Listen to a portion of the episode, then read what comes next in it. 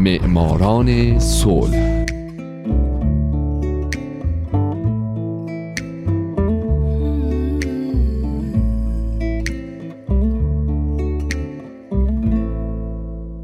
باعث افتخار ماست که شما شنونده رادیو پیام دوست هستید. لطفا به معماران صلح گوش بدید.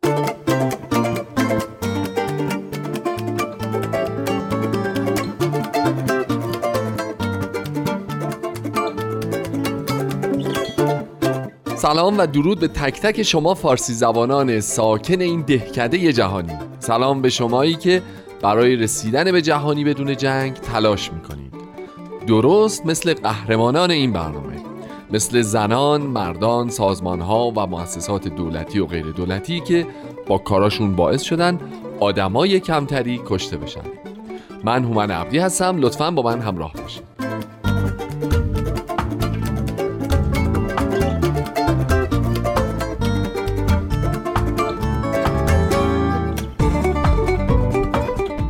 این هفته سال 1995 میلادی کنفرانس های پاکواش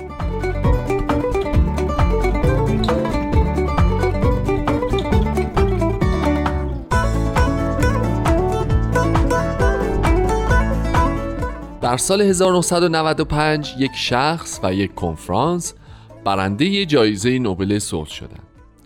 کنفرانس های پاکواش و سر جوزف روتبلات که یکی از پایگزاران کنفرانس های پاکواش بود. من به زندگی روتبلات در هفته آینده مفصل می‌پردازم. اما پاگواش یک سازمان غیر دولتی بین که از نخبه های کشورهای جهان تشکیل شده. این کنفرانس در سال 1957 و در زمان جنگ سرد توسط جوزف روتبلات و برخی دانشمندان مخالف جنگ پایگذاری شد و به خاطر تاثیرگذاریش در مسئله خلع سلاح بین تونست به همراه روتبلات برنده جایزه نوبل صلح بشه.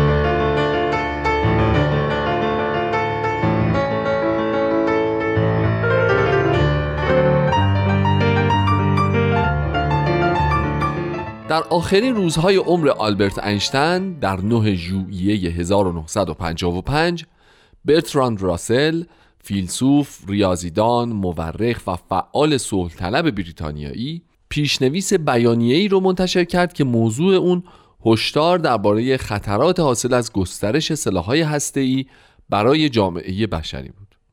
این بیانیه مورد توجه اینشتین قرار گرفت، اون رو امضا کرد و اصلا بیانیه معروف شد به بیانیه راسل انشتن. بعد از او ده دانشمند دیگه هم بیانیه رو تایید و امضا کردند از جمله همین آقای جوزف روتبلات.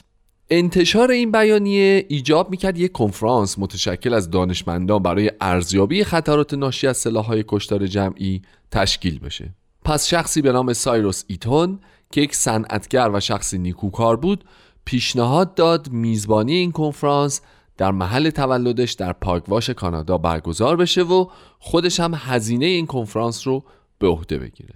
این پیشنهاد اول مورد توجه قرار نگرفت اما بعدش پذیرفته شد و در نتیجه اولین کنفرانس تحت عنوان لوژ متفکران در جولای 1957 در پاگواش با حضور 22 دانشمند برگزار شد.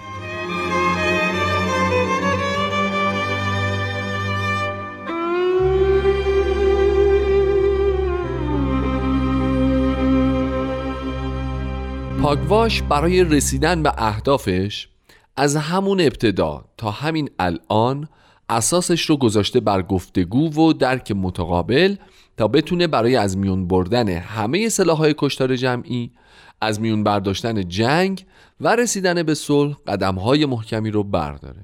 این کنفرانس فعالیت‌های مختلفی انجام میده از جمله برگزاری کنفرانس‌های عمومی، کارگاه ایجاد گروه های مطالعه ایجاد کانال ارتباطی بین دانشمندان، پژوهشگران، افراد با تجربه در دولتها و ارتشهای کشورهای مختلف تا اونها بشینن و بحث و تبادل نظر آزاد و صادقانه داشته باشن و برای رسیدن به اهدافی که پاگواش مد نظرشه راه حل پیدا بکنن. به همین دلیل هم هست که کنفرانس های پاگواش به صورت خصوصی و غیر علنی برگزار میشه تا حتی گروه ها و دولت های متخاصم با خیال راحت بیان و تو این کنفرانس ها نظراتشون رو حتی علیه هم مطرح بکنن.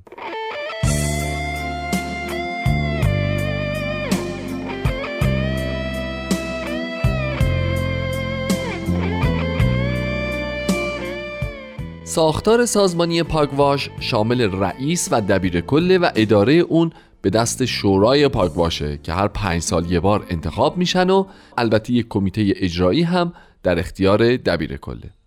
پاکواش در جهان چهار دفتر اصلی داره یکی در روم که دبیرخونه بین المللیه و سه تای دیگه تو لندن، ژنو و واشنگتن که همشون ارائه دهنده پیشنهاداتی برای فعالیت های پاگواشن و با سازمان ملل و دیگر سازمان های بین المللی در رابطه مستقیمند. پاگواش علاوه بر این چهار دفتر اصلی دست کم پنجاه گروه ملی هم داره که زیر نظر این چهار دفتر فعالیت می‌کنن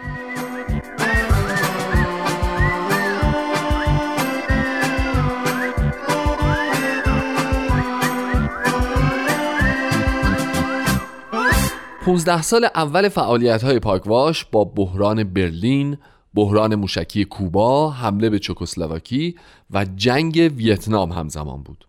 پاکواش در جریان این بحران ها نقش بسیار تاثیرگذار و مفیدی در باز کردن کانال های ارتباطی بین طرفین جنگ ایجاد کرد و تونست کسانی رو که با هم حسابی دشمن بودن رو دور یه میز بشونه و باعث گفتگوی بین اونها بشه. این امر پیش زمینه ای رو برای پیمان منع آزمایش سلاح در سال 63 پیمان منع گسترش سلاح ها در سال 68 پیمان منع موشک های بالستیک در سال 1972 کنوانسیون سلاح های بیولوژیک در همون سال 72 و کنوانسیون سلاح های شیمیایی فراهم بیاره.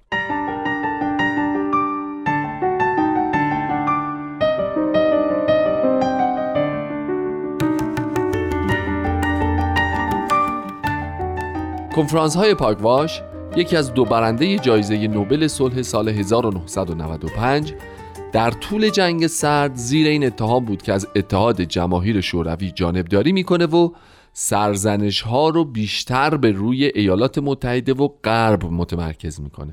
حتی مدارکی منتشر شد که نشون می‌داد شوروی برای تبلیغات خودش از این کنفرانس ها استفاده ابزاری می‌کنه. روتبلات هم به طور ضمنی این موضوع رو تایید کرد و در جریان یکی از سخنرانیهاش در مراسم جایزه صلح برتراند راسل گفت در کنفرانس های پاگواش تعداد کمی از نمایندگان اتحاد جماهیر شوروی عضویت داشتند که مشخصا برای اهداف سیاسی اعزام شده بودند. اما اکثریت اعضای دانشمندان واقعی بودند و همون گونه هم رفتار می‌کردند.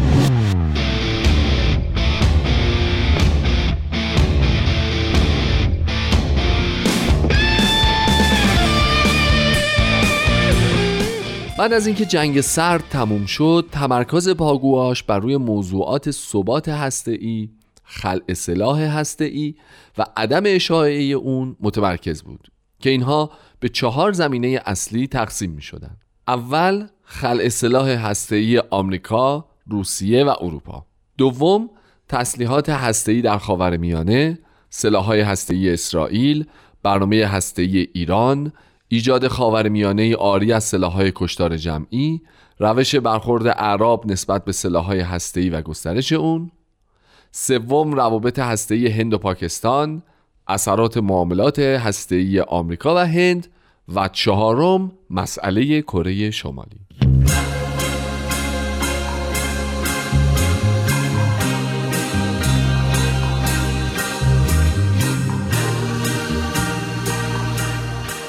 در سال 1995 درست 50 سال بعد از انفجار بمب در هیروشیما و ناکازاکی و چهل سال بعد از امضای بیانیه راسل انشتن پاگواش و روتبلات مشترکاً برنده جایزه نوبل صلح شدند.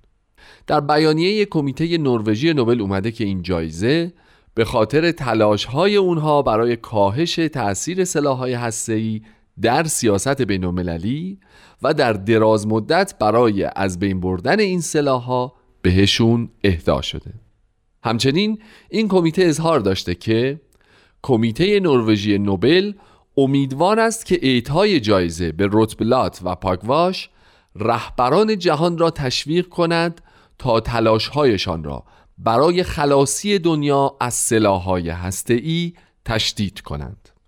جان پی هولدرن رئیس کمیته اجرایی شورای پاکواش در سخنرانی مراسم دریافت جایزه نوبل صلح گفت شب تاریک و طولانی جنگ سرد بالاخره به پایان رسید و با اتمام آن خطر آتش سوزی عظیم هسته‌ای در جهان فروکش کرد. این کاهش خطر هسته‌ای بدون شک نعمتی بزرگ و علتی مناسب برای گرفتن جشن است. تمام کسانی که امروز به خاطر نقشی که در گذر از این راه فرار باریکتر از مو ایفا کردند به خود تبریک می‌گویند.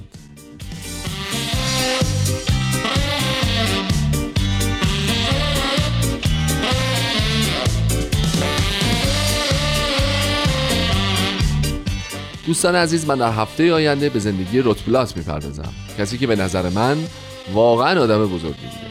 پس تا برنامه بعد من هومن عبدی. امیدوارم شمایی که امروز شنونده برنامه بودید در آینده برنده جایزه نوبل صلح باشید. خدا نگهدار.